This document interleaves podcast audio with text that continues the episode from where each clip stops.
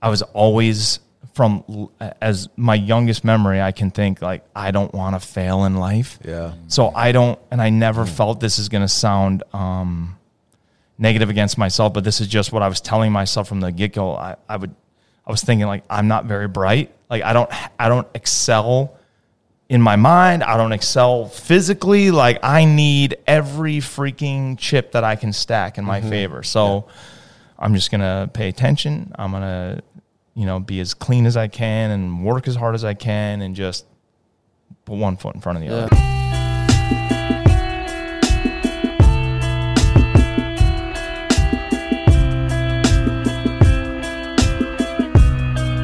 What's going on, man? Welcome to the uh, the Darren Woodson Show. Yeah, thank you. Yeah, it's uh, uns- unexpected for sure. Like, Yeah. uh, but very much appreciated. Uh, and you just got off a plane from where? Minneapolis, Minneapolis. Okay. and it is windy here. Here, Yeah. Hey, you're not complaining about the wind. No, Trust no, no. me. But I was just driving my you. truck. I was Yeah. like, I l- literally watching rotation drop into the hood of my truck, and I'm like, I was driving here wondering if anyone has had a tornado form on them. Like when you start out in the twister. I, like, I, I think that's what's gonna happen because I'm watching the whole thing rotate. I'm like, I, my truck's gonna be in the Here middle. goes. Here Yeah. we go. Yeah, welcome to Texas. Yeah, yeah, I mean, y'all, you. y'all get Yeah. the freezing up there in Minneapolis, but uh, we get the wild because it literally, it probably the wind rolled in right as you, right after you landed. Probably. Yeah, you know, and I noticed. So we were supposed to land at ten, and we didn't land until ten twenty. And then the lady in front of me turned it on the screen where you can see the airplane coming. You know, mm-hmm. your flight tracker. Uh-huh. And we had went past Dallas quite a ways, and then came, back. in. And so Yeah. yeah, I was imagining Yeah. avoiding the I storm. mean, if anybody knows storms, it's you. I've been in a few. Yeah, I've been in a few in a tent. yeah, Yeah. That's it. We'll Yeah. get there. But yeah, before we get there, let's let it, it, that sexy voice you hear is not mine or Darren or Tyler's. It's Donnie Vincent, who is a filmmaker, biologist, explorer. Yeah. What else? A biologist. I mean, you do everything. Yeah, I mean, Pretty much anything outdoors, you do. Yeah, I just want to be outside. Yeah. Yeah. Yeah, yeah. So, and, and, and we're obviously going to get to quite a bit of that. But what we do on this show is we like to hear the journey. We want to know how you got to where you are today. And so, what we typically do is take it all the way back to the beginning and understand where you're from, what your family mm-hmm. dynamics were like. Sure. Kind of set up the story a little bit so that people Sure. Just see you today. Yeah. Understand where you come from. So, take us back there. Where were you born? Where are you from? Tell us about your family. I was born in Hartford, Connecticut. Um, I have a brother, a sister, and obviously parents. Um, I grew up in an interesting household. Uh, brother and sister are drug addicts. Um, quite possibly still. I don't. I'm not in a lot of contact with them. I talk to my brother a little bit. I don't talk to my sister at all. So I got to watch my my parents were. Uh, uh, they're great people. They're they were great parents. We all got kind of parented the same and made our own decisions. And I got to watch two train wrecks unfold in front of my eyes. and so, At what I- age? What age were, was this? I mean, they were. I it's uh, it's so embarrassing. youngest or youngest? I'm the youngest. Okay. Yeah, my brother is probably five six years older than I am, and my sister's three or four in front of him. So I was an oops. Mm-hmm. And so I got to watch their um you know their lives kind of unwind and Yeah. and um I was I was I'm sure I wasn't going to make the same decisions when I was growing up. Most of my friends were doing drugs and dabbling in having fun and being recreation and I just I was always from as my youngest memory I can think like I don't want to fail in life. Yeah. So I don't, and I never felt this is going to sound um, negative against myself, but this is just what I was telling myself from the get go. I, I would, I was thinking like I'm not very bright. Like I don't, I don't excel in my mind. I don't excel physically. Like I need every freaking chip that I can stack in my mm-hmm. favor. So I'm just gonna pay attention. I'm gonna, you know, be as clean as I can and work as hard as I can and just put one foot in front of the other. Isn't that wild though that you can be raised in the same scenario and, and my fam- family dynamic is it's similar. You know, I come from five and we I have, you know, very, very different paths Yeah. from siblings. Very different. And and you know, it's it's like, okay, we were in the same setting, same guidance, same and then just choices were different Yeah. and how you made a choice different. Now, probably it helped, well, not helped, but it was, it guided you a different way when you saw okay when they're starting to make the wrong decisions, I know that's not the results that I want. Yeah, for sure. I could see their friends. I could see little things, even right. The shortcomings, getting fired from jobs, the running out of money. Like I can just see, you can see three steps before the pitfall. It's like Yeah. you're leading yourself into a pitfall. You know, I mean, and so it was just, it was a good example of what not to do, and and uh, yeah, That's that's pretty good awareness, though. It is. I mean, it sounds like you said at a young age you knew you had to stack the deck. 'cause Oh there man, were I things you were remember lacking. this. I my earliest memory of thinking I have to be ultra, just ultra aware of my decisions and what I'm doing were probably fifth grade, sixth grade, something like that. Like I can just remember I'd see other kids in class, like he's smarter than I am, Yep. she's smarter than I am. Like when we go outside and we race, like I'm not the fastest dude. Mm-hmm. When we are lifting weights, I'm not the strongest guy. Like I gotta find You got to find your spot. my niche. Yeah. Yeah. yeah. I've been there too. Same way. Like I, I looked at my life, same awareness, saw the drugs that were in the neighborhood, saw people going down a certain path. And I thought, I told myself at a very young age, I'm not going to do that. Yeah. I'm going to be different from, from that. So I just tried to find my strength. What was my strength? Tackling people. Shit, I can do that all day. Yeah. Like, can, that's one thing I Especially can, can't hit a pass ball, but damn, I can tackle you. So that, that's great. But going into your high school years, what was your what was your high school years like? As far Oh. as were you a smart kid? Were you a kid No. that No, I was in I was in um, like remedial classes all through high school. Mm-hmm. Like I never had algebra, never had. Um, I was always in some sort of reading group. I never took a second language. Mm-hmm.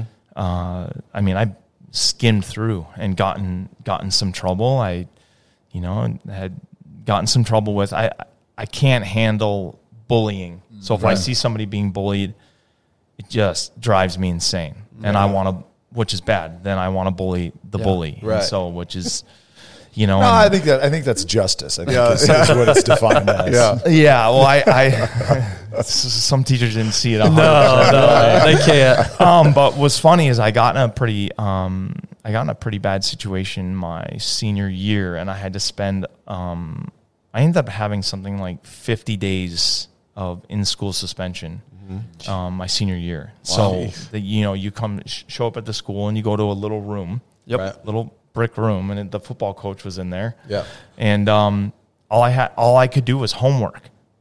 Right, there's nothing else to do but my homework, and so I just started getting better grades and started kind of, See you know, that like I was always doing my homework, but I was always distracted with Yeah. Yeah. being outside and mm-hmm. you know Yeah. things but like see how that. Yeah, that things happen. You kick someone's ass because you didn't tell that side of the story. So you must kick somebody's ass. Yep, and then they put you in that. yep. Put you in that situation, Yep. and then your grades picked up. Man, That's right. something Yep. special. So we can you learn- got you learn got to beat that. some ass and you got better better grades. Yep. Win win all around. Yep. so you mentioned though you wanted to be outside. You know, you've mentioned you know in a lot of your videos and and you know podcasts that you've done is outside from an early age. Like that was just where you were drawn. Yeah. So when did that start? Was that from your parents? Was that from your dad? Did you have? I had a little bit like my dad was I, I, I always tell people that I'm not from a hunting family. Like mm-hmm. my dad didn't really hunt. I would see him hunt once a year, something like mm-hmm. that. But my dad liked alcohol when I was a kid.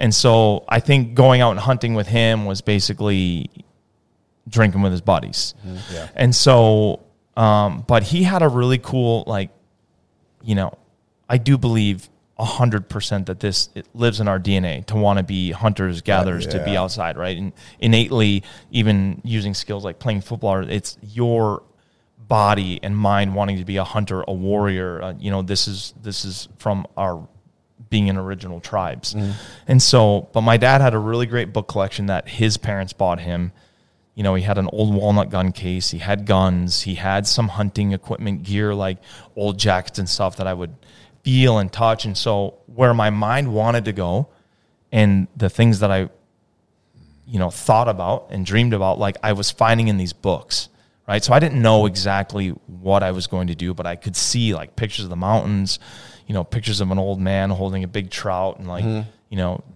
rifles and deer and and and he had he also had a lot of books on war. And so I'd look at all this stuff that was militarily you know and look at all these you know battle paintings and things like that. And so I don't know I I, I got a lot of inspiration from it. Just immediately. it- it just- immediately. and I was completely intoxicated still am intoxicated with wildlife. Yeah. completely intoxicated. Even when I'm around other hunters I was just in Kansas I'm sorry I was in Colorado yesterday. Mm-hmm.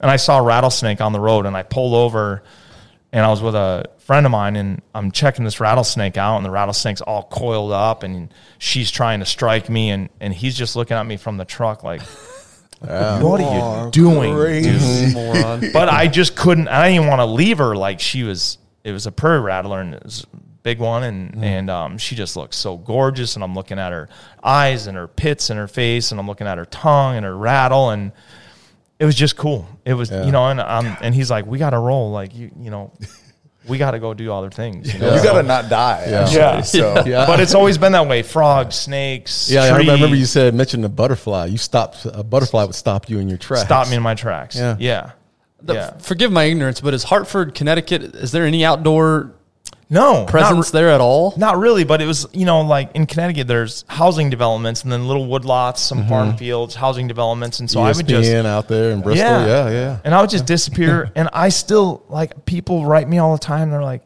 I don't know if I can ever afford to go to Alaska. I'm like, you don't have to go to Alaska. Yeah. Mm-hmm. Like, this lives in your head. Yeah. You can go on 10 acres of woods next to your mm-hmm. house and find everything that you need. If somebody told me, hey, you have to hunt on this 10 acres next to your house or exist in this 10 acres the rest of your life, I'd be like, all right, I'm going to figure this 10 acres out. Yeah. I'm going to go find every bug, every bush, every snake, frog, bird, like, Yeah. and it'll be enough. You know, and it's weird because I, I spent a lot of time in, in Hartford and in the Bristol area working at ESPN, and, and I've been in Dallas for 20 some years. It's different. It's a, it's a lot different as far as nature is concerned. But I saw deer on the campus, Oh, yeah. geese on campus, Yeah. you know, coyotes. You see a little bit of everything, and it's wooded. There's a lot to it Yeah. uh, out there if you Yeah. just explore. If you It's pay like- attention. yeah. Yeah. Yeah. And that's most people aren't even, Right. you know, looking around, but Yeah. So okay, so in high school, you, you graduate. What was there a plan graduating high school? Is it still just like, hey, I'm still figuring this out, figuring Oh. out grades were better, but I, I yeah, don't- grades were better. Um, still shooting from the hip. Ended up going because all my friends were going to college or Mm-hmm. some variety, and so um, I applied to a two-year school. Mm-hmm. Went and got an associate's degree, and I was working. Uh, I had two jobs. I was working as a veterinary assistant in a vet clinic because I liked I liked all the blood and guts too. what was your associates in? Was it or is it just a general? Yeah, was, they called it a bioscience. Okay. So like I had some surgical classes, I had some, you know, anatomy and physiology, some easy mathematics, things like that. And then um, and then a friend of mine one day uh, brought me a brochure for the University of Minnesota uh, College of Natural Resources, and there was a moose on the cover of this I'm in. Sold. pamphlet. and so he brought it to me. He's like, check this out, you know. And I looked, and I was like, man, this is. I started looking at the class like mammalogy and ichthyology, which is study of fishes, and herpetology. And I was like, man, like I, I could get into this, you know. And and um and I went to the school with the help of my friend because literally I would never do this. I don't think on my own. Like I never would have walked to the university and walked in, but I was encouraged to do so, and so I did. And literally, the administrator, she's like, looked at my high school grades, and she's like, not a chance.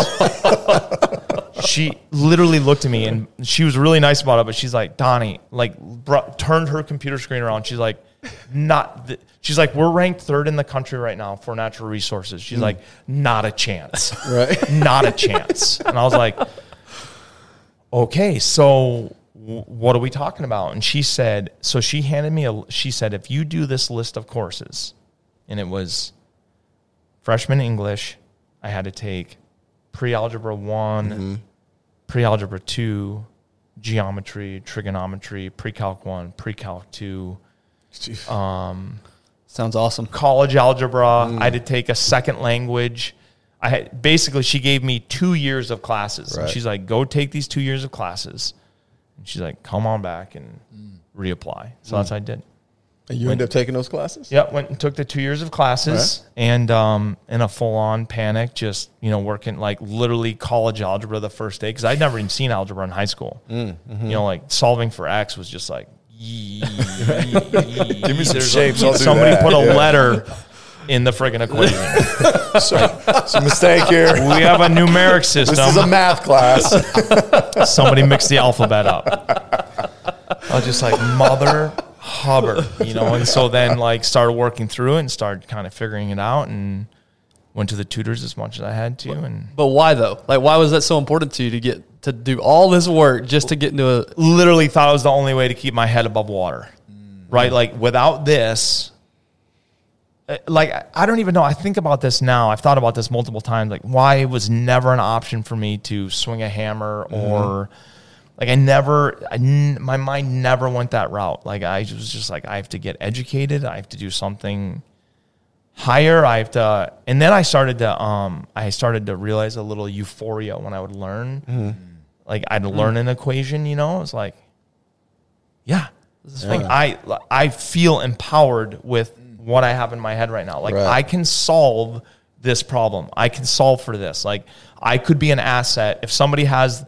and that's how dumb I was. I'm like, if somebody has this as a problem, this exact problem, I can solve. I it. can You know, like it. I wasn't a problem solver, but I was solving problems. Right. So, So, were yeah. you motivated? Like I, I, I'm getting to. Were were you motivated from within to, to to do what you wanted to do in life instead of just like you said, swing a hammer? Yeah, like I wanted to be around animals. Right. I wanted to see wildlife. I wanted to help wildlife. Like if, you know, if it was funny because I always wanted to be, I always wanted to basically apply for a job, like as a mm-hmm. biologist, and be like, hey, I'm. I I don't really mean this, but say, hey, I'm fearless. Like you can put me anywhere. Like if I have to swim with sharks, you need me to pick up rattlesnakes. Like mm. whatever you need me to do, like I can go and do it. I just, you know, I, I don't know the science side, and so I just wanted to. I don't know. I just wanted to line myself up as much as possible to. Yeah. So it's funny. I, and here's a question. A lot of, and then I'm going to lead into the question in a second. A lot of people go to college because they want to get a good job because they want to make a good living. Sounds like for you, was it was it about quality of life? You just wanted to do Yeah. what you loved, Yeah. and you just had to have those certifications in order to do those things. Yeah. So it was about quality of life and not about Yep. income. Yep. Uh, in fact, in my first class, and I and I, there there are things about academics now that I can't stand. Like I, as I became more and more educated and saw the hoops that college students jump through and the hoops that master's students mm-hmm. jump through and PhD students, I was just like, man, this is kind of a game. Yeah. Mm-hmm. Like there are people that are really changing science. There are people that are really advancing as medical doctors. There are people that are really, you know, building cities and all these things. I see the natural cream of the crop, but everyone else is just we're a tuition payment. Right. You know, and so and then I see like the professors, I could see like, okay, so your life sucked as an undergraduate. So now that you're a professor, this is just a little intellectual game for you to make our lives suck. Right. Right. You know, and so just Is like, that because of the experiences, like the personal experiences you had outside of the classroom, like the natural experiences, like you ran into yeah, whatever it is and you saw it with- visually with your own eyes? A hundred percent. Yeah, a hundred percent. And I just started to realize that this was a little bit of a, a game. And so like I wanted to advance myself. I wanted to do the work to be around wildlife, but it, I wasn't chasing dollars, right? Yeah. I wasn't mm-hmm. chasing an income. But then as I would go through and see all these things, I was just like, man, like what do because originally I'm like, maybe I can get a if I can get an undergraduate, maybe I can get a master's. And then maybe I can get a PhD. And then but once I was done with my undergraduate, I was like, no, I'm I'm now I want to do things Right. Yeah. on my own. yeah. Yeah, yeah. Because again, I, and that we've had this conversation about college, right? It's it's like okay, we're literally going through four, five, seven years of school just to get a piece of paper, and then you've got to learn actually how to do what you're trying to Yeah. do. That- right? There's zi- there's no carryover. Yeah, and now like I have tons of people. Pro- maybe the number one thing that people write me is how do I get to do what you're doing, or mm-hmm. how do I get to do my version of what you're doing, whether that be football mm-hmm. or whatever, architecture. And normally, like the the younger version of myself would be like, oh, you, you know, you got to go to college. You got to buckle down. Mm-hmm. You have to work hard. And now I think, well, if you don't want to go to college, don't go to college. Like you should educate yourself for sure. Mm-hmm. You should definitely try to develop your finest skill at problem solving, whatever that problem may be. Mm-hmm. All of them, from mathematics all the way up to fixing your kitchen sink. Like you should try to dive into these things because you're going to diversify your mind. Mm-hmm. You're going to educate yourself. And what you're really going to find is what you want to do. Yeah. Because right now I see all these people that are coming at me that write me these letters and they're like, so if I get a wildlife degree and then I get a film degree, can I do what you're doing? No. No, to do what I'm doing, you have to risk every penny you're ever going to make mm. Mm. and throw it at the wall and hope that something's going to come of it. Mm-hmm. Mm-hmm. Right? Like, hope that somebody's going to buy your work. Like, I essentially, when we started making films, like, I had to paint a painting and then sell it. So if mm-hmm. nobody buys the painting, and it's You- ground uh, zero. Damn. back to the drawing board, Right. right? Yeah, yeah. And there's no, you know, there I own my own company, and so no one was paying me to do the painting. Like, Mm-hmm. you know, I met a group of gentlemen who were super, super talented. I wish they could be here um, doing this, um, but they fly in tomorrow. But um, you know, I met those guys, and I and I recognized the recipe. So I, I met um, our director at Sick Manta. His name's Kyle Nicolai. He's a huge fan of yours, by the way. Um, but I met him, and uh, For those who are listening, he pointed at Ben. I was going to say, I appreciate, I appreciate that. Have him reach out to me. Yeah, we'll, we'll get set up. Um, and so he, you know, I, I saw, I met him through a series, and we'll probably maybe get to this in the story, but I met him and he's a gifted, gifted storyteller, mm-hmm. filmmaker. Mm. So I thought, okay, so whoever I am in real life, he can, like, I can work with him to develop a style and, uh, uh you know, like a, um, to, to actually tell the story. Like I can tell the story, but I can't put it into a visual Yes. Yeah. piece Yeah. to Yeah. actually like bring people along. I can do it if I have a photograph. If we sat in here and you guys put 10 photographs up and said, all right, tell us about this photograph. I can tell you a story about it because I remember every little detail and I feel every little detail. So I can tell you the story. But to see it in motion pictures, I, I don't know how to do that. Right, yeah. So I met Kyle, and at the same time, I met our director of photography, William Altman, and he's a very gifted photographer, um, videographer. Right, like he just shoots beautifully. And so I thought, okay, so if he shoots it, I tell it, and then Kyle puts it into a movie form, Mm-hmm. and then we and on the side we had a musician that we were working with that in between gigs he would help us score music. I thought, all right, now we have now we Yeah. can bake a cake. Golly, Yeah, that's you a- built yeah. a team. Now we can build a That's a team hell of a and bake team. a cake, and maybe somebody will buy the freaking cake. Yeah. Mm-hmm. And then if we sell this cake, we can buy other ingredients to, and so that's kind of how, you know, it got. To, and so when people write and they're like, "Hey, what sh- what should I do?" or "This is what I want to do," I just tell them. I mean, if college is your thing, if you want, to, there's no way to be a medical doctor mm-hmm. Yeah. without going to medical school. It's illegal. I mean, you might be able to pull it off, but it's not going to be for very long, Right. even if you're really good at it. Um, and I have one friend who is an unbelievable lawyer, but he's never went to law school. He's never taken the bar, but he is Is his name Mike Ross? No. From the show Suits. no. That's I don't literally the even- story. I- and I that's don't wanna- That's that show. It's about this guy who literally never went to school. He's a genius. Became a lawyer. Became a lawyer Yeah. illegally. Yeah. And, and this guy, I don't want to say his name because he's very private, but he is, I mean, uh, we can talk about him later, but he is, he, he owns multiple law firms, mm. multiple. Mm. And he's never been to law school, never taken the bar exam. And he's like, he's, it's, he's That's- incredible, but he's, yeah. but he's the, you know, the 100th percent. Right. Right. Yeah. Like you can't For be sure. like, I want to do what that guy does. Be like, right. well, Yeah, he's, he's Michael different. Jordan. Yeah, you he's on just weren't born with Yeah. it. I'm sorry. Yeah. but but that's but that's a, a great point. Is that you know for those maybe that are in college Mm-hmm. or about to get into college that are listening. I mean, to be intelligent doesn't mean you have to have a degree. To No. be successful doesn't mean you have to No. have that. Now, again, like you said, there's certain things that. Okay, hey, this is the path that I do have to take. I'm really passionate about being an attorney, or I'm really passionate about being a doctor, or Yeah. uh, you know, getting into education. Right? There's certain things that, that it calls for. Like my wife, we were talking the other day, and it's funny you said you, what the advice that you gave. You got to risk it all. She wants to. Be, she's always wanted to be a nurse, right? And and we were talking to my oldest daughter. We took her to dinner last night, um, and and.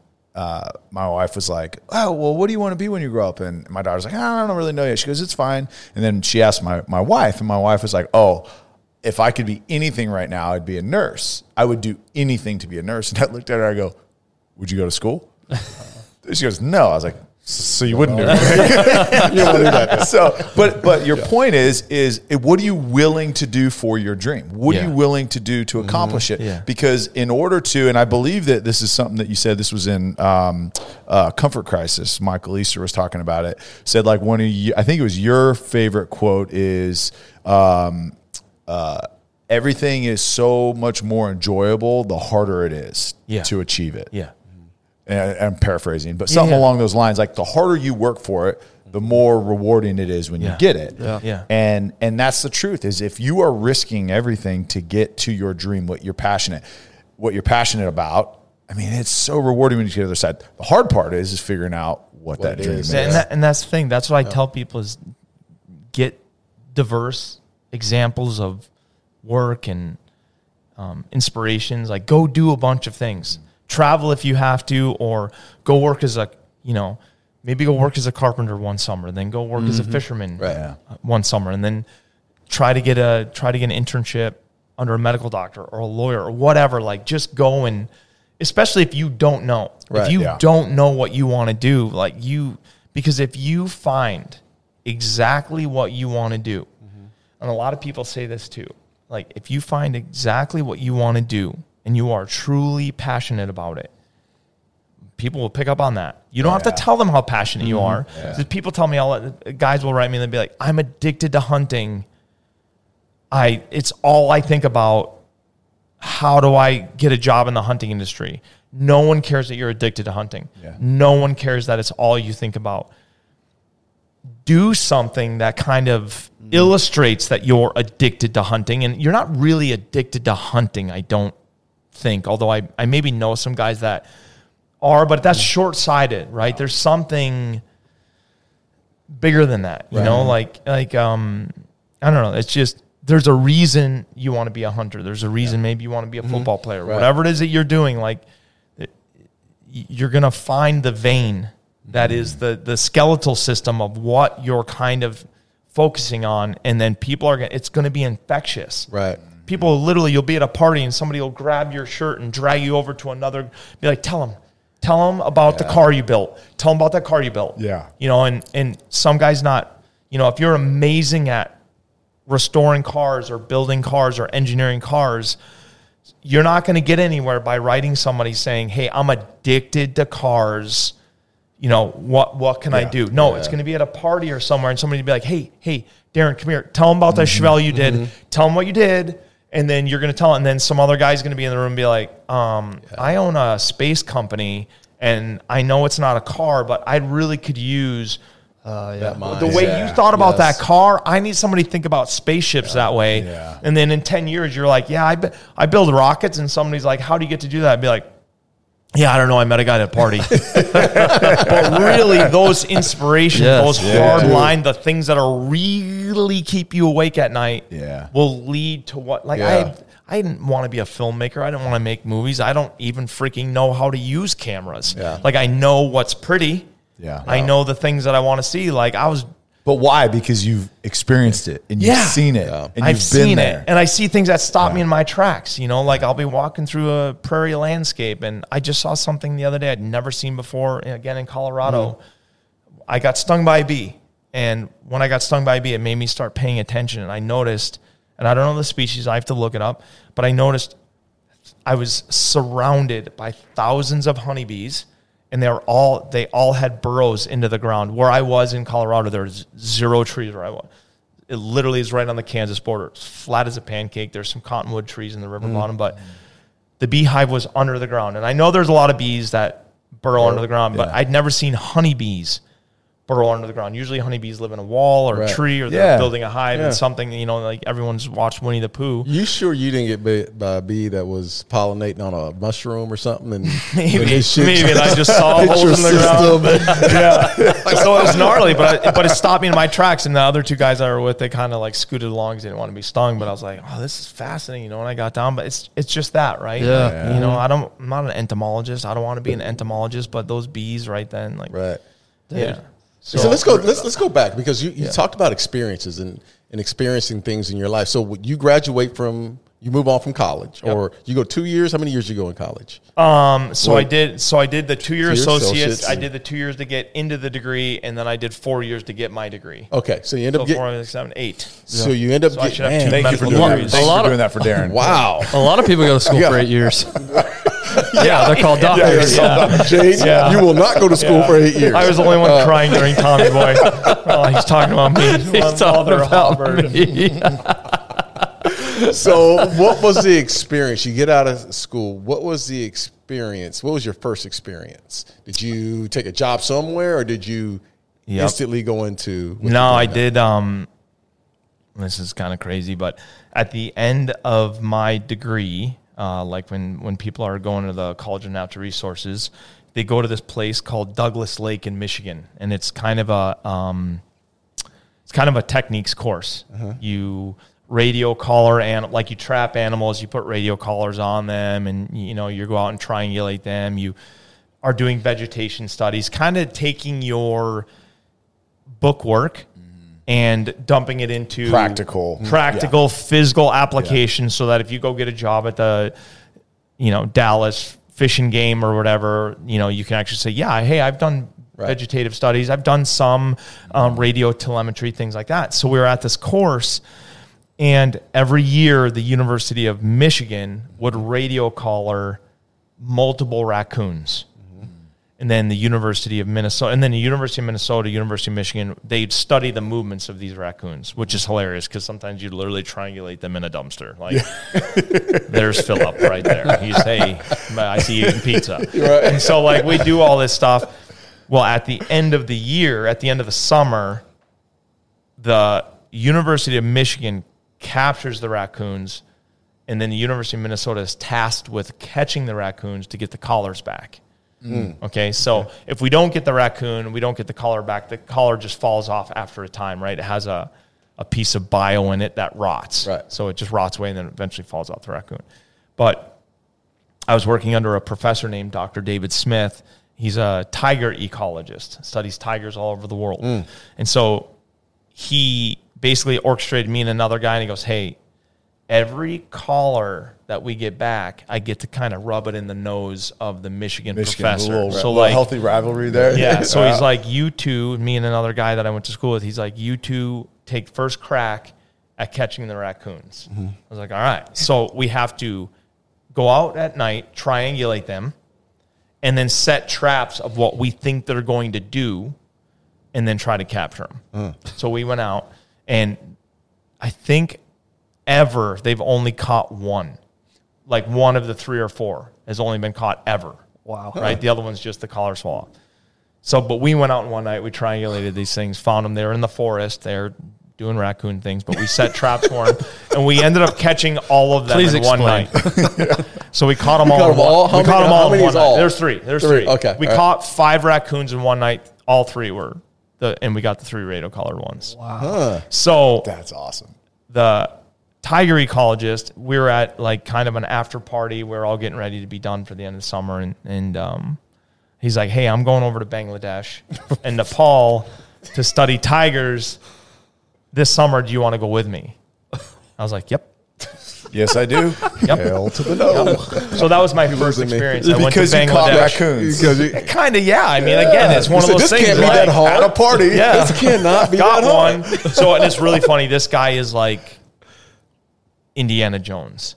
He's in his seventies. He's, I mean, he's a bad dude. Carries Oh, you got to go. Finish a- this story. yeah. So you go. So so I go into the um, dining hall in the morning, and he's gray, and he, you know, he's got his reading glasses on. He's doing. He's the guy's always working. Like literally, it's been published a million times. So he's working, and I walk in in the morning, and he he looks up and he looks like Santa Claus, right? His glasses are on it, and he goes, "How'd we do?" I go, "Yeah." Um, I go, "How many were radio collared?" And he goes, um, three. And I go, yeah. And he goes, "You caught all three? And I go, "Yep." And he goes, "Well," he swore. He's like, "Mother," oh, no. Yeah. Oh, you can swear on. yeah. He's like, "Motherfucker." Right. He's like, "Are you kidding me?" I was like, "Yeah." He caught caught all. Yeah. And he's like, Ugh. and he's just pumped. Oh, Yep. So then uh, he offered me a job. I mean, I you know I wasn't paid. I just went for the experience, but Uh-huh. to study tigers and In Bangladesh. Bangladesh. Okay, then let's go down to Bangladesh. that's a Wait, scary real, place. real- real quick. Up to this point, how much hunting and tracking and trapping have you had you done? oh, almost none. okay. Like so, I've so you hadn't gotten really into hunting at no. this point yet. Okay. I've just spent as much time as possible Outside. outside, With catching and- fish, okay. catching snakes. Like again, Okay. just absolutely absorbed with. I mean, like I remember. I feel like I need to self edit some of these stories, but I remember I met girls when I was growing up, you know, and they wanted to hang out, and I'd be like, "Yeah, I'm well, I'm going to basically kind of roll logs over. You want to go see what's under the logs? want to join? No. No. Okay. All right, I'll go by myself again. Don't talk Your French to me, sucks. sir. Let's go find some rattlesnakes. Rolling logs. What does that really mean? yeah, yeah, well, metaphorically. So, um, so yeah, Bangladesh is gnarly. It is, um, and again, this guy that I was researching with, he's, I mean, literally. So, one day when we're in Michigan, he takes his shirt off. This guy, and he's got holes in his abs. Like it looks like one of us has sewn up his Mm. from a surgery. It's so bad. And I asked him, I was like, "What happened?" He's like, "Oh, I got gored by a rhino." I was like, "Oh, okay." And he literally was walking to the jungle one day with his son, and an Asian rhino attacked him and his son. He threw his son into a tree, and the rhino gored him, and he played dead. When he was done, he picked up all of his guts because his guts were oh. out. He picked up all of his guts, grabbed his kid, and then went back to the village. They flew him from that was in Nepal. They mm. tried to do work on him in Nepal, and his wife is a famous um, ornithologist, and she flew in to see him, and she's like, he looked like hell, and so she had him flown from Kathmandu, I think, to Bangkok, and then they redid a surgery in Bangkok and like fixed him, but mm. he's a gnarly dude. Uh, Because uh, he's like been gored by a rhino. He's like, yeah, I got gored by a rhino. You know, and It's just I, that simple, like that. I had to pick up my guts, and I had to pick up. So that's, that's like, officially the gnarliest story we've ever heard done. on this Yeah. podcast. I'm done. Like I quit. There's guy no is- way. He's Dude. incredible. And w- we would be going through, you know, we flew into, so, so he was going before me. Mm. So I go into his office and I'm, I said, okay, Dave, this is all going to sound like lies, but everything I'm telling you is true. So I go into the office. And I'm like, so where do I meet you? How do, how do I get there? You know, and he's like, okay, yeah, great, great question. So he takes out a half a piece of notebook paper. He's like, you're gonna fly from Minneapolis to, um, I'm trying to think of where I flew now. I flew from Minneapolis to Tokyo, Tokyo to Bangkok, Bangkok to a place called Jashore in in Bangladesh, and then from Jashore to a place called Dhaka. I think it's the capital. he's like, when you get out, when you when you're get done with Dhaka, he's like, you're gonna take a cab down to this town, and he's like, and then I'll no, I went from Dhaka. I'm sorry, I flew into Dhaka, then I went from Dhaka to Jashore. Mm-hmm. So he's like, in Jashore, I'll find you. I'll find it? I'll you. find you? I'll find you. So I was like, okay. So I flew from Minneapolis to Tokyo. I was in Tokyo for just a couple of hours, flew to Bangkok. I was I overnighted in Bangkok, which was it's just gnarly, just mm-hmm. all the people and mm-hmm. just everything. I, it was insane. And I got to my hotel at like three o'clock in the morning, slept for a couple of hours. The next morning, flew to Dhaka. Getting off the airplane in Dhaka, I was like, well, first of all, I talked to his wife before I left, and um, her name is Francie Cuthbert, and I talked to her, and I was like, so Francie, what's Bangladesh like? And she said, well, no one goes there on vacation. Mm. Hmm. Mm. That's I was like, it. That's not oh, a good tagline. Yeah. yeah, she's like, no one would travel there unless they're doing something in the militarily or doing research. Mm. No one would go there. I was like, oh, okay. And I get off the airplane and I see like I mean, it was it was a bad dream. It was machine guns. Everyone had a machine gun. Tons of screaming. Uh, It, I was just felt like I was in a horrible, horrible movie. Right, right, getting off the airplane, you know, and I was like, everyone that was holding machine guns seemed really pissed off, and everyone that was getting off the airplane, if they weren't like the Bangladeshis, just seemed to like go about their business, but like. You know, and I was only only white guy in the airplane, Right. like by times ten. This is gonna be easy to find. I was the only white guy in the airport times ten. right. Oh, this is how Easy to find find you. me. How it'll find me. I'll find you. That's hella fun. So I, you know, and I went up to the security guard, and he had an AK, and he's screaming at me, and so I didn't kind of negotiate my way through security because they didn't want to let me in the country at all. And so um, then my professor says, "You go from this airport." He goes, "You'll see these big gates, and it'll be these towers with machine guns." He's like, "Go through the gate, walk over to the domestic airport. You're in the international airport. You got to walk to the domestic airport, and then you take a domestic flight down to Jashore." Mm. And I was like, "Okay." So I start walking through these gates, and one of the security guards is like, "Hey, hey, hey, where are you going?" I'm like, "I'm walking to the to the domestic airport." He's like, "They'll kill you." you go out this gate, they'll shoot you dead. And I was like, okay, so how do I get there? He's like, you have to get in a car, and then the car will drive you around. Oh I'm like, okay, I'll do that. So I go over to the car. Again, this is all true. And there's a guy in a cab, and he, I can't even get him to give me eye contact. Mm-hmm. Like he's sitting at the car, he's Bangladeshi, and I'm, excuse me, and he's just like, will not even look out his window. Security guard comes over, he's like, is there a problem? I go, I, I just, he's not responding to me. Security guard goes over, or policeman, whatever, goes over to the cab, smashes the cab driver in the head with his elbow, maybe two or three times, maybe twice. Boom, boom. Guy's bleeding from the temple, and he's like, he'll take you now. And I got in the back seat, and the dude drove me to the airport and didn't even collect any fare. And I got out, and I was like, "How much?" And he just drove off.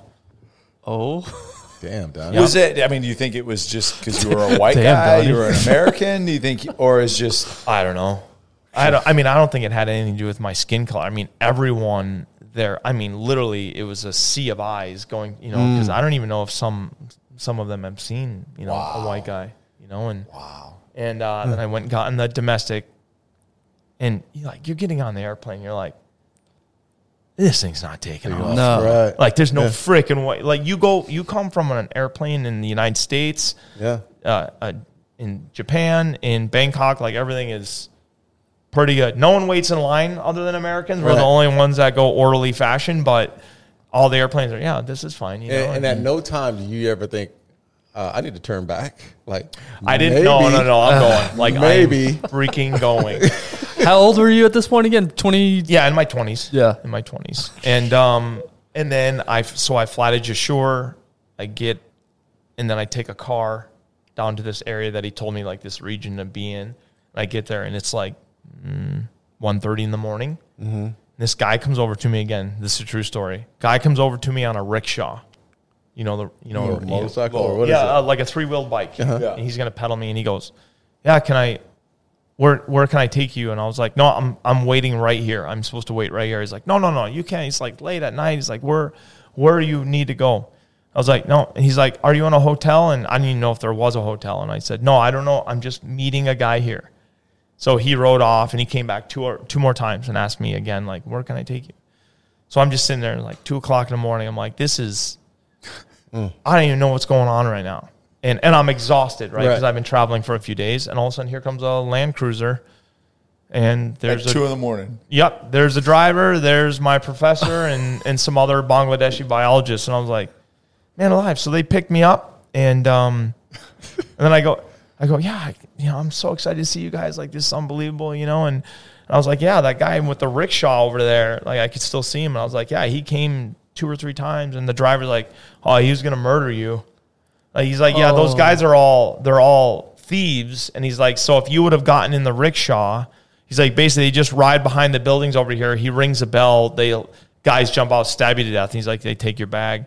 He's like, you have more money in your bag right now in gear than they can make in the next like ten years. Oh. He's like, they were gonna murder you. Hey, did you happen to ask the professor, like, why didn't you tell me like half of this shit? See, he I- and it was all like he gave me a half a piece of paper, and it was funny because I went and bought and I feel like I might be embellishing this a little bit, but I went and bought a book on Bangladesh, on traveling in Bangladesh. And basically in the book it said, don't take a bus, uh-huh. try not to fly, don't get in cabs. Like it's basically like don't travel in Bangladesh. I was like, just don't. Go don't here. do don't do this. Shortest book ever. Yeah, because there's they, they there's a ton of kidnapping there. Yeah. So I was just like, man, alive. They kidnap. That's one of the things they do is they kidnap you for ransom, and if there's no ransom, they just like anyone that's kidnapped is getting killed. Like, there's no there's no light at the other side. So after that, So tigers were nothing.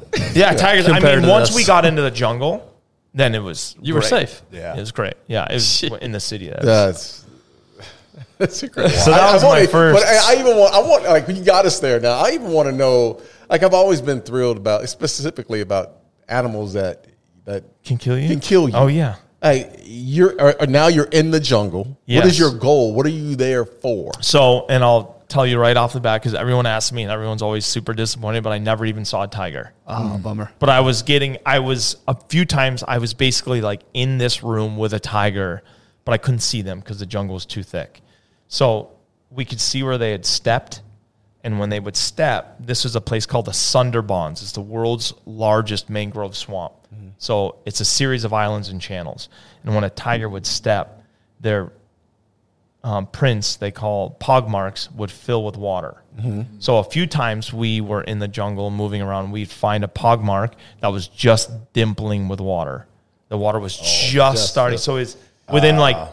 30 seconds, 20 seconds, something like that. So he's right here, you know, but I, it's just too thick Can't to see see him. him. Yeah, it's dense? Dense. Dense, like it's yeah. a wall, a physical wall. Plus, mm. you can't go like there's saltwater crocodiles and bull sharks and cobras Not and gators, crocodiles. The crocodiles. Oh yeah, they'll looking eat you. Like I was washing my feet one day because we did everything from a boat. We lived on a boat. We lived on a boat that would sink. Every day we would have to bail this big boat out that we lived on. Dude, I'm, I'm like, Dude, I'm you won't even stay in a La Quinta, lost. I'm much lost. less a, a boat. You see me? I'm squirming over here, man. And then I we would get on these little things that looked like gondolas, and we would drive down all these canals. And basically, we were every time a tiger would cross the canal, that was an event, right? Not seeing the tiger, but the tracks. So mm-hmm. that would be an event, and then you'd see, okay, there's another event, another event, and basically, we're using all of these crossings to come up with some idea of what the population we think might be in this area of the Sundarbans. Mm. They're trying to map out because the tigers are hunted still, they're poached, and you know, Yeah. so like they're super endangered. There's more people. A lot of people know this statistic, but there's more tigers in captivity in Texas mm. than live in the wild. Hey guys, want to take a quick break from part one of our two part conversation with Donnie Vincent and thank our sponsor, Choctaw Casino Resort. We've been talking about it for months now. Uh, the brand new expansion is here. Uh, go check that out. Also, wanted to remind you guys that coming up this weekend on the 27th and the 28th, on the 27th, you got Carrie Underwood with the Swon Brothers performing. And then on the 28th, you got the hilarious Ga- Gabriel Iglesias uh, performing there on the 28th. So go to Choctaw Casino and, uh, and Resort website, book your tickets, go up there, check out the new expansion. Now back to our episode.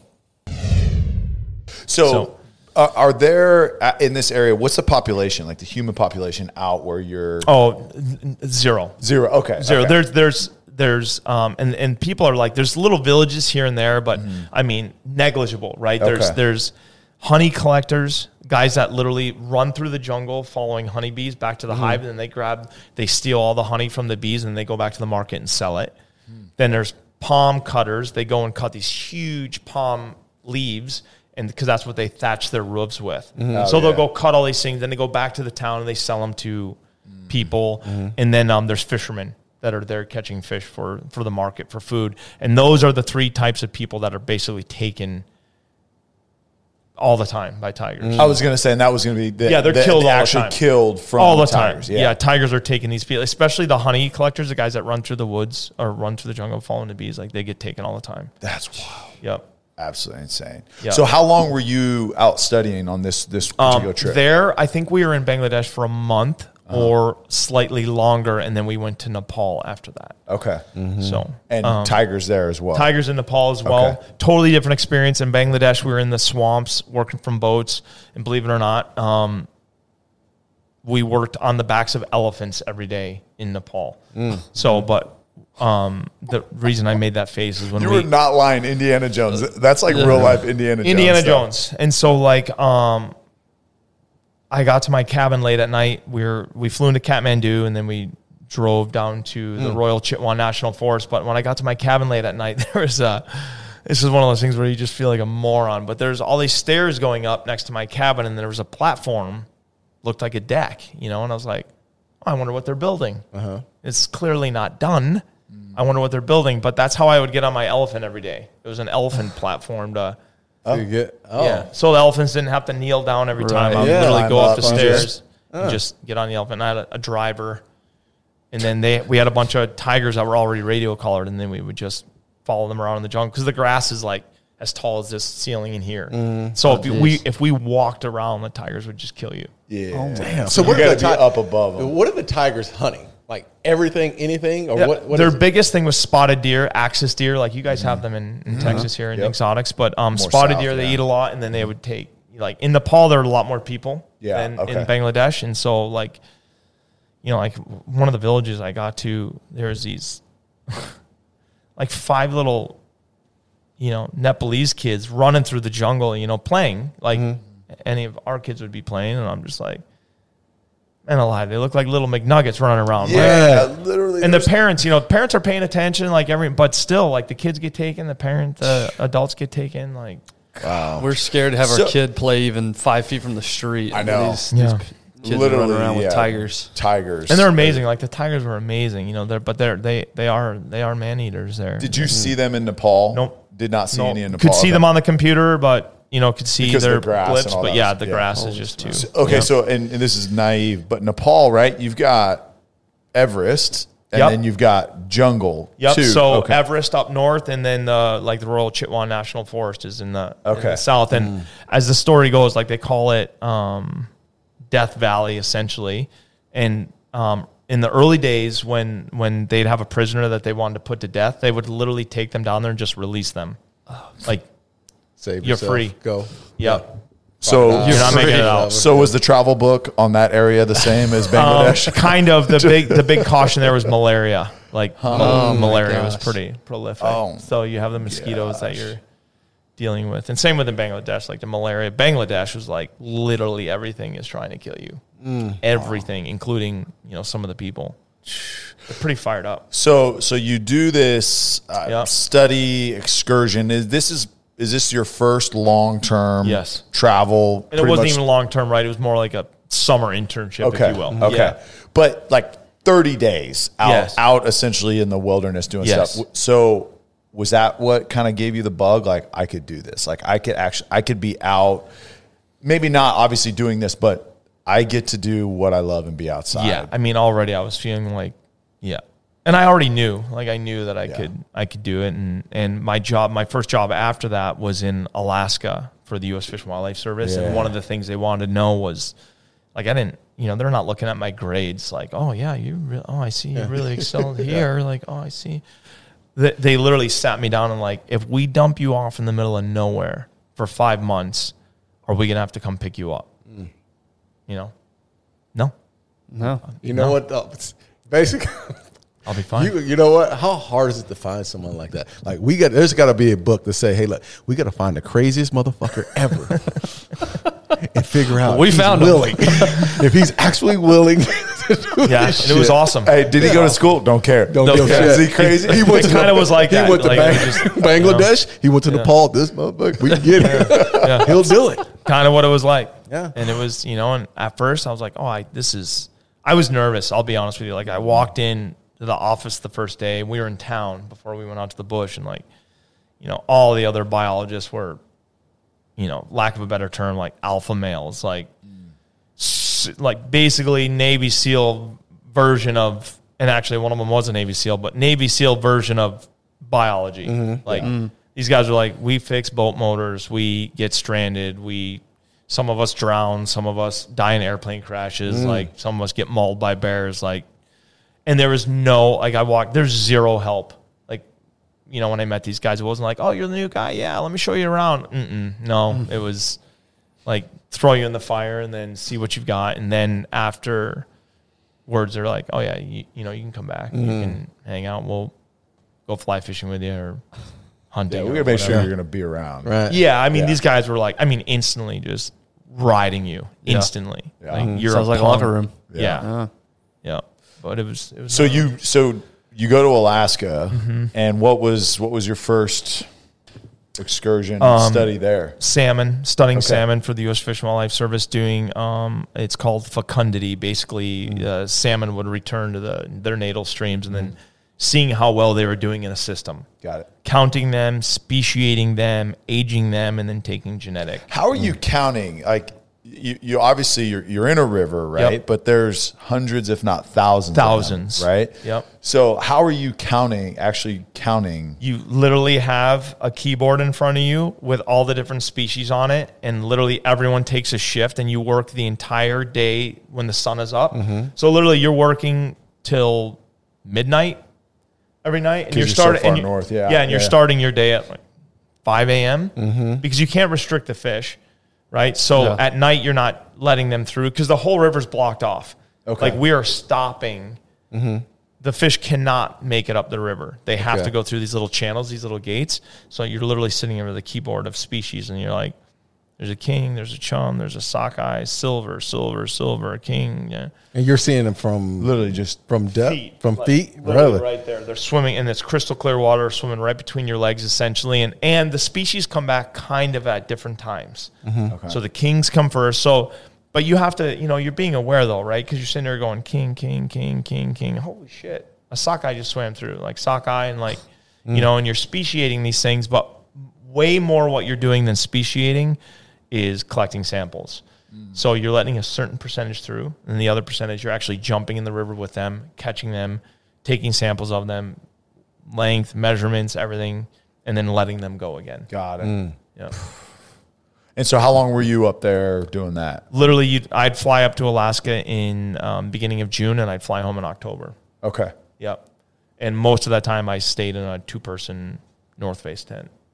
Literally, you know, it's like a little yellow gumdrop. Is that the first time you experienced the, the, the weather? The Yeah, I mean, yes, like that was. It was more so it was not not so much the weather; it was the bugs. Yeah. Mm. You know, It's, it was, it was yeah, summer up there. Yeah, right? it was. Yeah, it so- was I mean, literally, you literally have to run around when you pee. Or, I mean, if you stop to pee, you'll have hundreds of mosquitoes on your penis. Mm. Hundreds. In, I mean, depending on your Come penis, I guess it could be thousands. Yeah, that's, Well, that's for, true. For, Wow. Yeah, for Yeah. Darren, it'd be, Yeah. it'd be Yeah. teen- teens. You're how many mosquitoes you have? yeah, yeah. So when, when you're in your tent and it's not raining, it sounds like it's raining because they're trying to get in. no way. Yeah. Wild. Drives you if you wanted to. It, I mean, literally drive you nuts. you would think that with the free, I mean, as cold it is No, as it's it like is, hundred degrees in the summer. Summer, Like yeah. out on the tundra where I was, it's super hot in the summer. Mm-hmm. Only the coast, like coastal Alaska, is really nice. In the summer, it's fifty degrees, and in the wintertime, it's 35, 40 degrees. There's very little shift. But interior Alaska, negative fifty in the winter and hundred degrees in the summer. Massive swings. Wings, yeah. Yeah. Gosh. Okay, so you, I'll call it off season. So you're up there in Alaska. You come home. What's what's it like when you're at home? Are you getting into?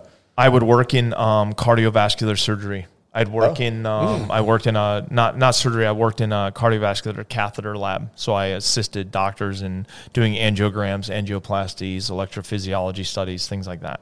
Okay. I knew you were the Dos Equis, man. The most interesting man in the world. Good night. Okay, so uh, have you started picking up hunting? Is that something? At Oh, yeah, point, yeah, now point, I'm- now you're like, okay, Yeah. Now, uh, literally, like these jobs, you know, the hospital job certainly is is. I mean, I was fascinated by the human body, Mm-hmm. fascinated by doing CPR and like seeing somebody not bleeding to death, but bleeding badly to where like the doctor's calling you and going, "Hey, this guy's bleeding super bad. Like you you control the bleed bleeding. You know, I'm working on this." Uh, so it was exciting to be a part of that that kind of team and to help people and to I I did CPR a lot when I was in the hospital because they would because I was able bodied. So they like they if they had a patient coding and I was in the next room over, they'd be like, "Hey, send Donnie over and go and do chest compressions." And so it was really cool. I got to really get good at CPR because in that instance, we're doing an angiogram. So we're literally photographing the heart. We're pushing dye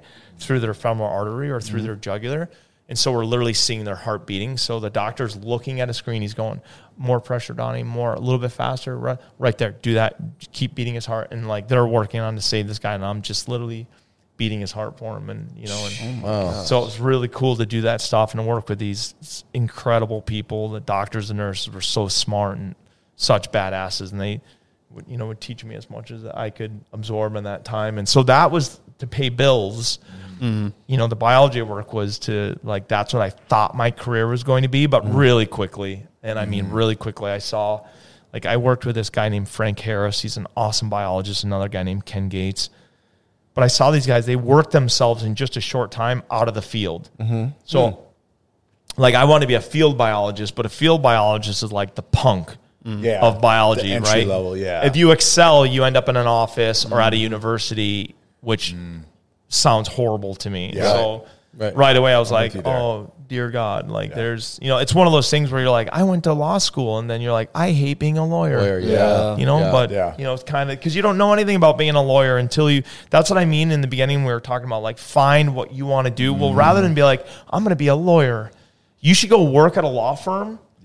For a summer or two summers Yeah. or three summers and be like, do you really want to be a lawyer? Sure, Because yeah. you might hate law. Yeah. Right. Yeah. Right. Yeah, but you're up there now in Alaska. Like, I'm not trying to get out of the field. So, uh, shark, dolphin, salmon. Yeah. Whoops. Another killer Dang it. whale. Yeah. Guess I got to stay. no, and I, I knew that something else was coming, but Yeah. and I was hunting as as much as possible. Like Yeah. literally that it owned me at that point, Yeah. right? Just going to different places, seeing the bears, seeing the caribou, um, the northern lights. Like I mean, literally in, in But your perspective on hunting, and even when reading the book, your your perspective on hunting is is different than just just taking an animal, right? Oh I yeah, mean, yeah. I mean, I I'm I'm I'm a a hair from being a non-hunter. Like I could, Mm.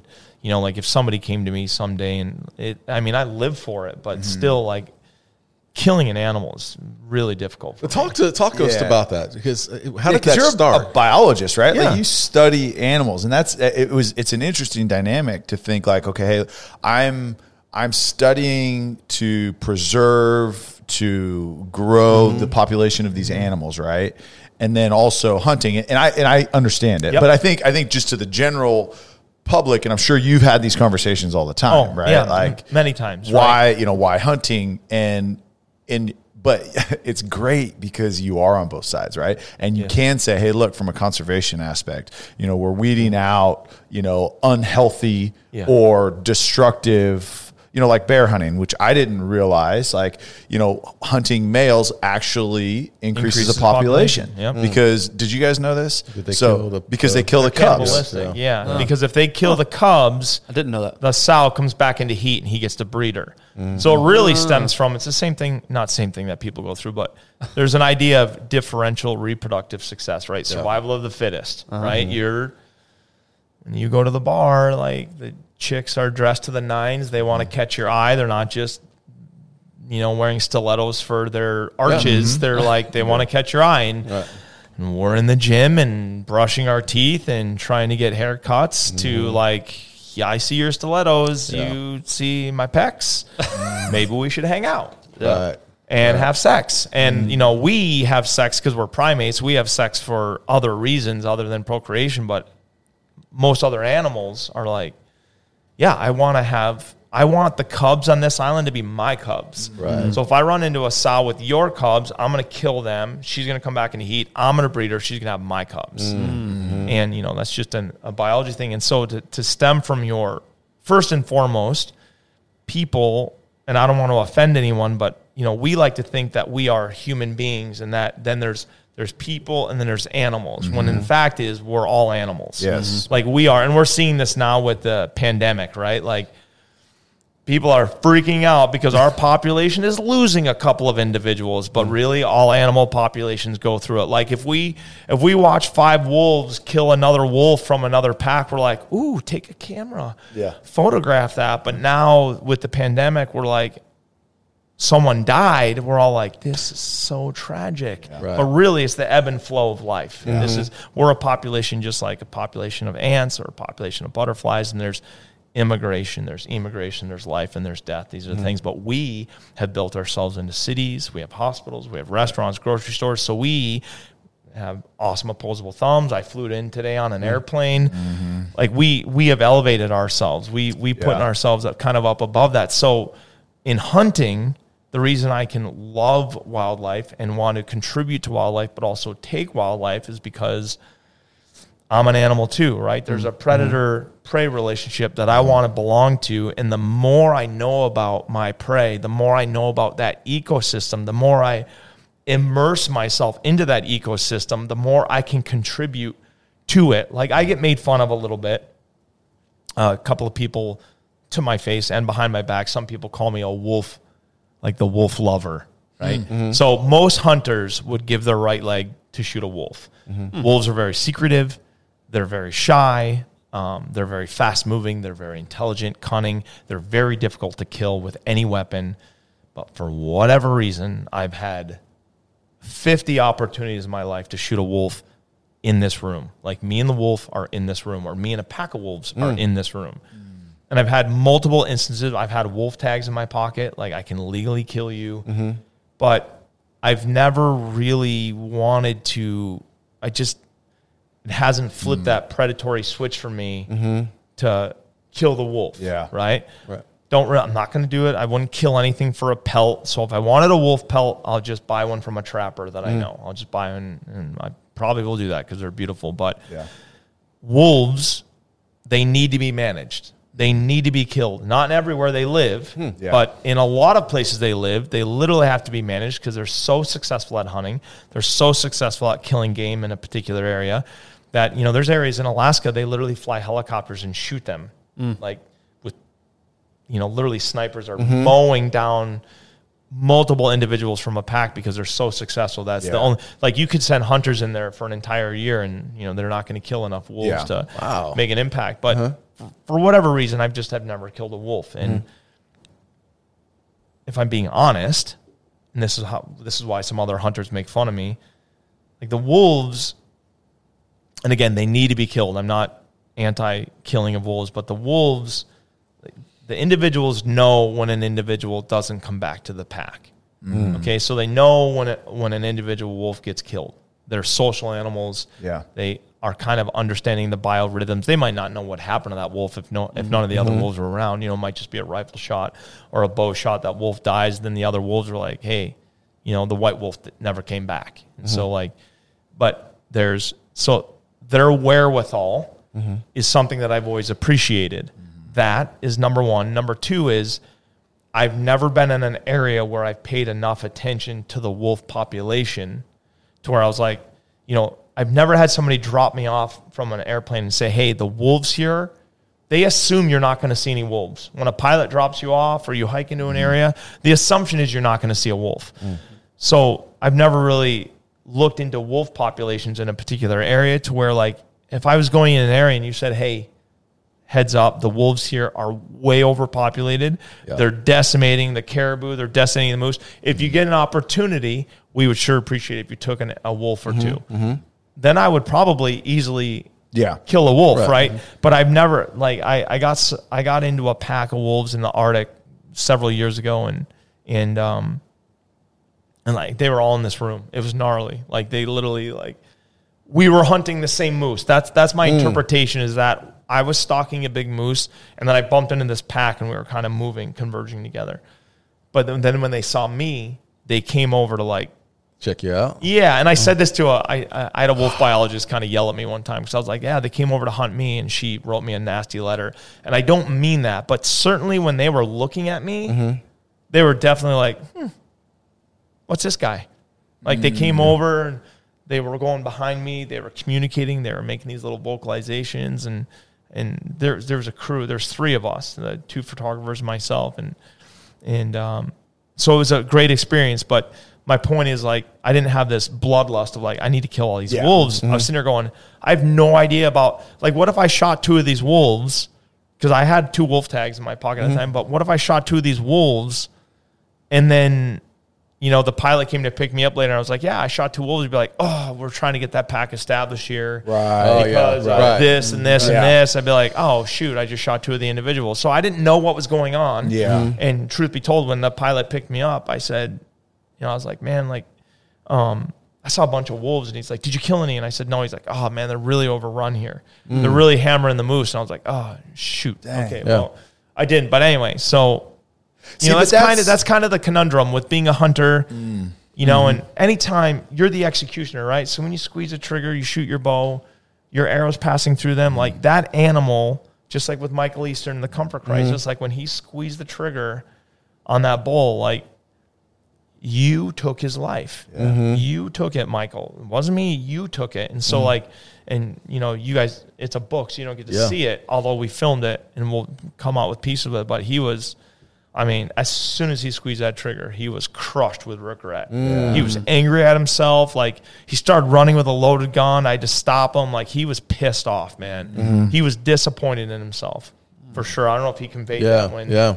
But he was disappointed himself. And then he got up to the bull, and his bull's beautiful, and it's sitting there with its eyes closed, and he's like, looks like it's sleeping. You know, he's like, mother, and his blood is coming out of it, you know, and then he's still super upset, you know. And I gave him time with the bull, and then um, then I started butchering it. It's funny because I took the skin off, cut the head off. I started removing legs, and so I, now I have meat is laying on a, a tarp, and he goes, "Oh, it looks like meat." Go, You know "It- what? It's, it's it funny. is meat. I mean, with, it's a- honestly, it's funny, but we would probably have the exact same Oh yeah, experience. Yeah. Because now it doesn't sure. look like caribou. Yeah. now it looks Right. like a meat cow. Yeah. Yeah, Yeah. Yeah. there's the fillet. Uh-huh. You know, there, there's the there's the rump roast. There's like There's oh, a okay. backstrap. That's Yeah. Yeah. Yep. Yeah, there it is. It's meat. And back to your other point though, right, is is there's a purpose. I think I think the the hunters and, and look, I love Texas. Um, but in Texas, like hunting becomes a sport, right? It's like high fenced ranches. Certainly can, yes. And and, and it, that's it's like, hey, we're gonna take our company out there. We're gonna go do this.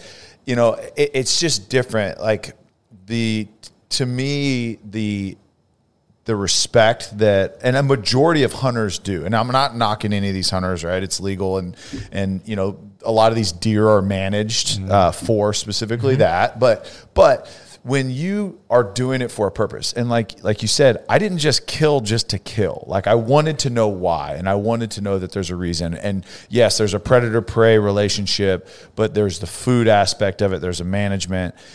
But I, to me, just the knowledge, because I mean, you see hunters out there, you know, shooting, you know, shooting a doe, and it's like, okay, there's really no reason to do that, like unless you know, or hey, we're trying to clear this out mm-hmm. because hey, you know, we've got we got a bunch of bucks that are Yeah, are- right. We need to shoot does we need to, here. yeah, we need, yeah, exactly.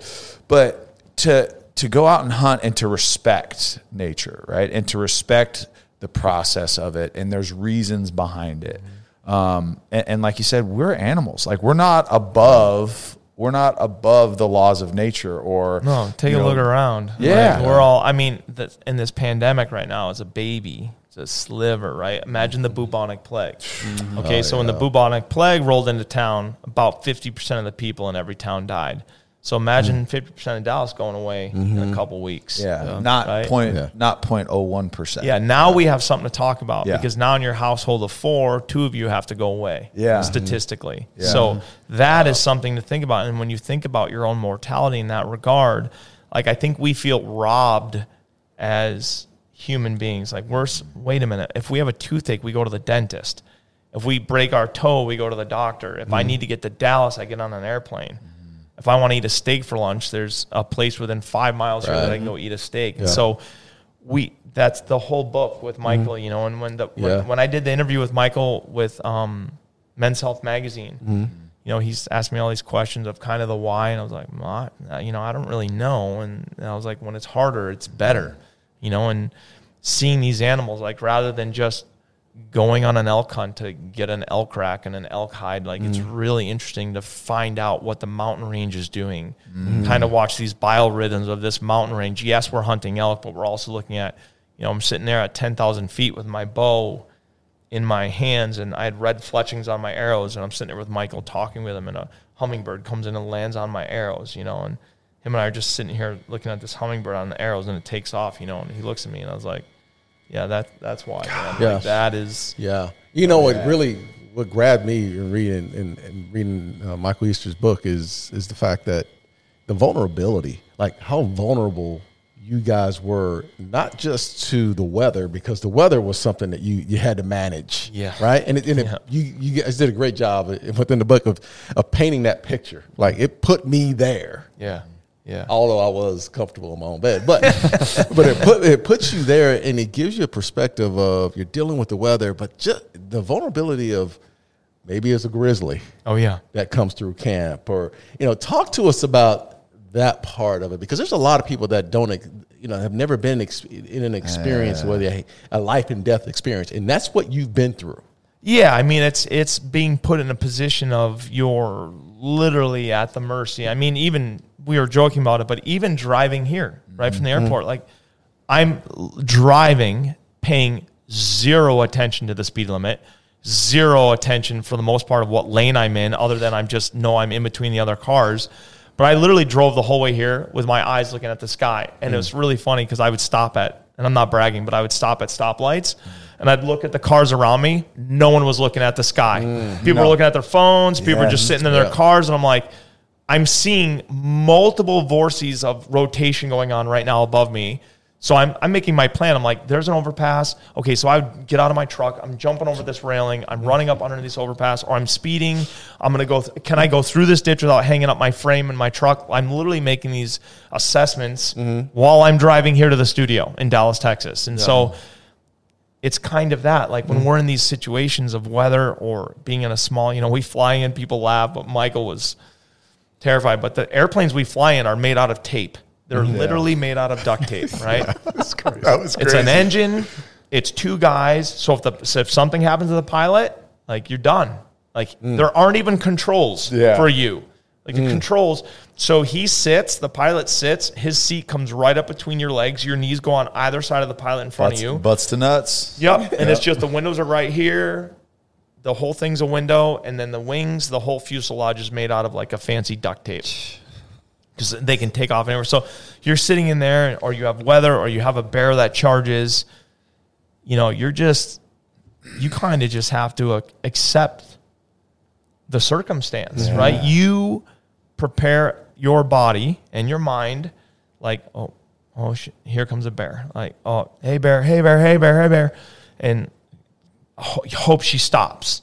Hmm. St- statistically, she's probably going to stop. Mm-hmm. Statistically, if she doesn't stop, you're probably going to live. Our skulls are really too big for a bear to grab a hold and puncture your skull, which is kind of what they're looking for. So you guys know if you pay attention at all, like grizzly attacks, a lot of guys get scalped. Mm-hmm. The bears are biting their head, and when they're trying to crush their skull, their teeth slide up the skull and rip all their skin and hair mm. off, right? Mm-hmm. So what what bear victims do is you have your backpack on, and you hope you have your backpack on, Yeah. and then you cover your medulla oblongata. You're covering your brainstem with your uh-huh. hands interlocked. Because if he or she bites the back of your neck, you're done. Yeah, right? that's So she's gonna out, give you yeah. a little shake, and it's mm. oh, lights out. Yeah. And so you are just preparing your mind for this, you know, fuzzy tractor that's going to run into you, or or the airplane crash. You know, when you're sitting there and the airplane's going, or a couple of times we've been on the sides of mountains and we're going to take off, and they had to come pick us up emergently because the wind is going to blow 100 tomorrow. It's blowing 40 today. And hey, we got to, because of the direction of the wind, we got to take off down mountain instead of up. So, mm. like, like two men in an airplane, and the pilot's like, hey, you're on the radio, and he's like, hey, I'm to give it everything it has. Like, we're in this together. Like there's no like ah put your tray tables up, um, stop watching a quiet place. No, it's literally dumping the You're throttle not, in. You're not complaining about the Wi-Fi. no, no, you're not there. Ah, not come on, are you kidding me?